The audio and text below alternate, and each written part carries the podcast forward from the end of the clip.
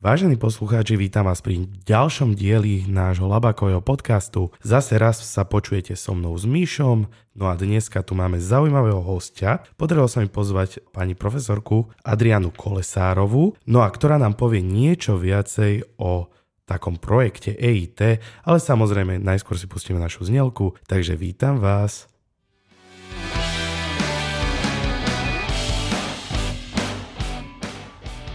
No a keď už som spomínal toho nášho vzácného hostia, tak ešte raz ho oficiálne vítam. Pani profesorka, vítajte. Ďakujem pekne. Dobrý deň prajem všetkým. No tak ja už som vás síce predstavil, ale tak skúste približiť aspoň našim poslucháčom. Doste také nejaké vaše zázemie.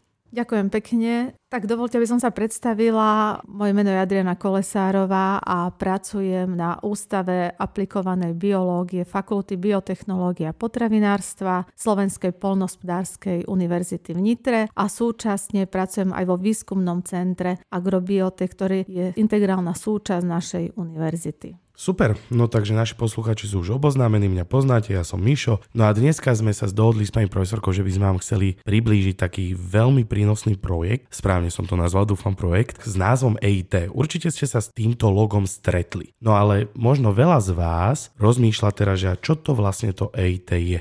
Takže pani profesorka, moja prvá otázka na vás. Čo je toto EIT? Skratka EIT je Európsky inovačný a technologický inštitút, čiže inštitút, ktorý je v Budapešti v Maďarsku a je to iniciatíva Európskej únie na podporu inovácií na systémovej úrovni od vzdelávania až po trh. Inštitút spája organizácie, ktoré pôsobia v oblasti vzdelávania, výskumu, inovácií, či tzv. vedomostný trojuholník a jeho cieľom je nadviazať dynamické cezhraničné partnerstvá a vytvoriť prostredia, ktoré podporujú inovácie, talenty. Inštitút presadzuje a podporuje novú generáciu podnikateľov, stimuluje tvorbu inovatívnych podnikov, najmä malých a stredných podnikov. Čiže to je tá dôležitá súčasť inovačného technologického inštitútu a je aj také zosilnenie inovačných schopností v Európe, prispievať tak jej konkurencieschopnosti a podporiť ciele Európskej únie. Vytvára udržateľný, trvalo udržateľný hospodársky rast, nové pracovné príležitosti, ale aj umožňuje podnikateľom a inovátorom transformovať najlepšie inovatívne nápady na produkty a služby. Uh-huh. Čiže naozaj zaujímavý koncept. No a mňa by tak určite aj našich poslucháčov zaujímalo, že prečo ste sa rozhodli ísť do tohto projektu? Tak Miško, ako ste aj spomenuli, že je to projekt. Takže my sme sa rozhodli na základe výzvy, ktorá bola predložená Európskym inovačným a technologickým inštitútom so zameraním práve na vytvorenie hubu na Slovensku v oblasti potravinárstva. Mm-hmm. Takéto huby sa vytvárajú v rámci Európy, čiže v rôznych krajinách Európy a teda aj Slovensko dostalo túto príležitosť. Bolo to v roku 2019, to bol ten náš prvý hub 2019-20 a v druhom období sme získali príležitosť pre obdobie 2021 až 2023. A myslím si, že naša univerzita má skutočne taký silný potenciál stať sa hubom, pretože je jedinou polnohospodárskou univerzitou a poskytuje vzdelanie v oblasti polnohospodárstva, agropodnikania, potravinárstva a príbuzného štúdia na šiestich fakultách. Ale keby sme si tak trošku priblížili, tak v oblasti potravinárstva skutočne máme takú relevantnú internú infraštruktúru univerzitu, ktorá je zameraná práve na potravinársky sektor. A to je, či už je to fakulta biotechnológia potravinárstva a výskumné centrum agrobiotech, potravinový inkubátor, transferové centrum. To sú všetko integrálne súčasti univerzity, ktoré sú skutočne silné v oblasti potravinárskeho sektora, ale teda v celom potravinovom systéme. No a ja viem hlavne, že tohto EIT sa pripravuje veľmi veľa zaujímavých workshopov, o ktorých o chvíľku aj poviem niečo, lebo už mám skúsenosti s nejakými. Ale otázka na vás, pani profesorka, aké sú výhody, čo prináša EIT hlavne pre tých študentov? Pre študentov samozrejme je to obrovská príležitosť. Niekedy si to možno tí študenti aj neuvedomujú, ale naozaj je to príležitosť. Jednak sú to vzdelávacie aktivity, ktoré zahrňajú zimné, letné školy, ale je to účasť na workshopoch, ktoré sú skutočne biznis orientované. Čiže študent získava tu zručnosti pre pracovné príležitosti, aby boli pripravení študenti čeliť konkurencii na trhu práce. To je naša taká priorita. Zúčastňujú sa ďalej akceleračných programov. Tieto akceleračné programy podporujú vznik nových podnikateľských nápadov a ich akceleráciu a následnú premenu na reálne podnikateľské modely alebo projekty. Čiže študent má určitú myšlienku, má určitý nápad, ktorý môže pretaviť do biznis prostredia. Môže to zrealizovať aj formou napríklad prihlásenia sa do súťaží, či už na národnej alebo európskej úrovni. A takto môže predstaviť svoj nápad a môže sa stať úspešným podnikateľom a realizovať túto myšlienku.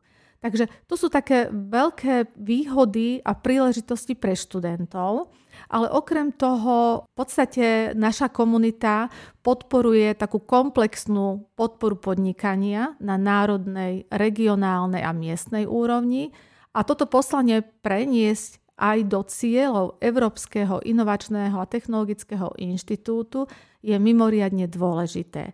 Čiže poviem, že sme jedna veľká taká briliantná komunita, či už e, v oblasti vzdelávania, výskumu alebo teda aj podnikania. Mm-hmm. Čiže určite teraz zaujalo veľa študentov, ktorí už uvažujú možno na nejakým svojim podnikaním alebo startupom. No a je nejaká možnosť pre nich v podstate nás kontaktovať? Alebo len musia sledovať tie naše výzvy, ktoré dávajú rôzne workshopy a takto? Určite áno. Jednak ich kontaktujeme, áno, však máme či už na webovej stránke alebo cez sociálne médiá, sociálne siete, distribujeme informácie, ale snažíme sa cestou aj cez študentov, pretože ten študent je najbližšie k tým iným študentom. Mm-hmm Takže tým, že naša univerzita má aj spolok Paster, študentský spolok, tak aj prostredníctvom tohto spolku skutočne prenášame informácie až pre verejnosť a myslím si, že nás určite nájdete aj na sociálnych sieťach, takže tešíme sa na ďalšie účasti vaše. No a keď už sme spomínali tie workshopy, tak nedá mi nespomenúť, mali sme naozaj veľmi veľký záujem o tohto ročné workshopy ak spomeniem napríklad, mali sme workshop ohľadom senzorického hodnotenia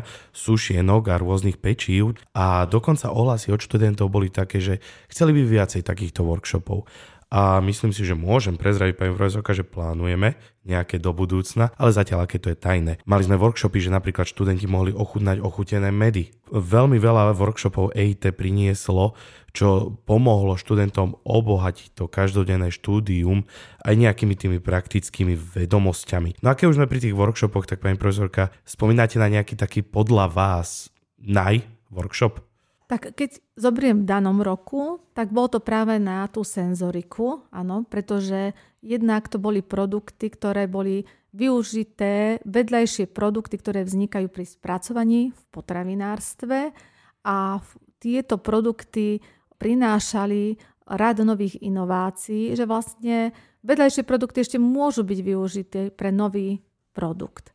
Čiže študenti jednak si mali príležitosť senzoricky ohodnotiť tieto produkty, zhodnotiť, cítiť sa ako hodnotiteľmi a skutočne otestovať, zároveň vyjadriť svoj názor k čo sa týka chutí, senzoriky. Takže to bol také výnimočné. No v predchádzajúcich obdobiach sme mali nielen workshopy, ale práve tie súťaže inovačné. Mm-hmm. A, ale to bolo v predchádzajúcom období o, počas rokov 2019-2020.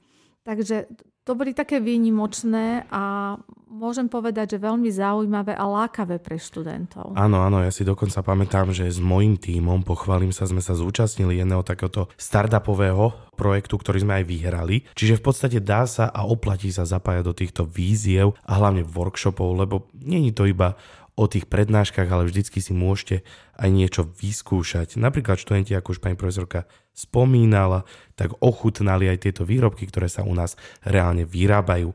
No a teda ešte taká otázočka, čo môžu naši študenti čakať od nás, od EIT do budúcna?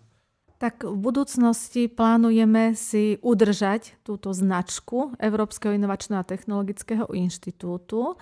Snažíme sa o to. Takže plánujeme rad ďalších workshopov, ale teda aj rôznych stretnutí, či už sú to v rámci už toho mentoringu alebo akceleračných programov, ale všetko záleží od ďalšej výzvy a teda od akceptácie v budúcom období. Takže určite tešíme sa na vás a urobíme všetko preto, aby sme si tú značku udržali. Áno, je to veľmi veľká príležitosť a dúfam teda, že sa vidíme aj na ďalších workshopoch. No a pani profesorka, ja tu mám takú tradíciu, každého hostia sa pýtam nejaké slovo na záver, také niečo, čo by ste chceli nechať tak pre študentov alebo aj pre našich poslucháčov tak nech sa páči. Takže na záver by som sa chcela veľmi pekne poďakovať za príležitosť, že som tu mohla stráviť chvíľku s vami a predstaviť svoje dojmy, aj svoje možno skúsenosti počas e, existencie nášho projektu a trvania projektu. A verím teda, že takéto diskusie a ďalšie príležitosti e, budú naďalej len vytvárať takú našu spoločnú sieť a budeme ďalej v kontakte či už prostredníctvom podcastu alebo možno tých sociálnych médií. Takže ďakujem veľmi pekne. My vám ďakujeme, pani profesorka, že ste nás takto obohatili svojimi vedomosťami. A my, vážení poslucháči, ja sa s vami lúčim a ďakujem, že ste si nás znova zapli a teším sa pri ďalšom podcaste. Čiže od mikrofónu vás zdraví Mišo a prajem ešte pekný zvyšok dňa.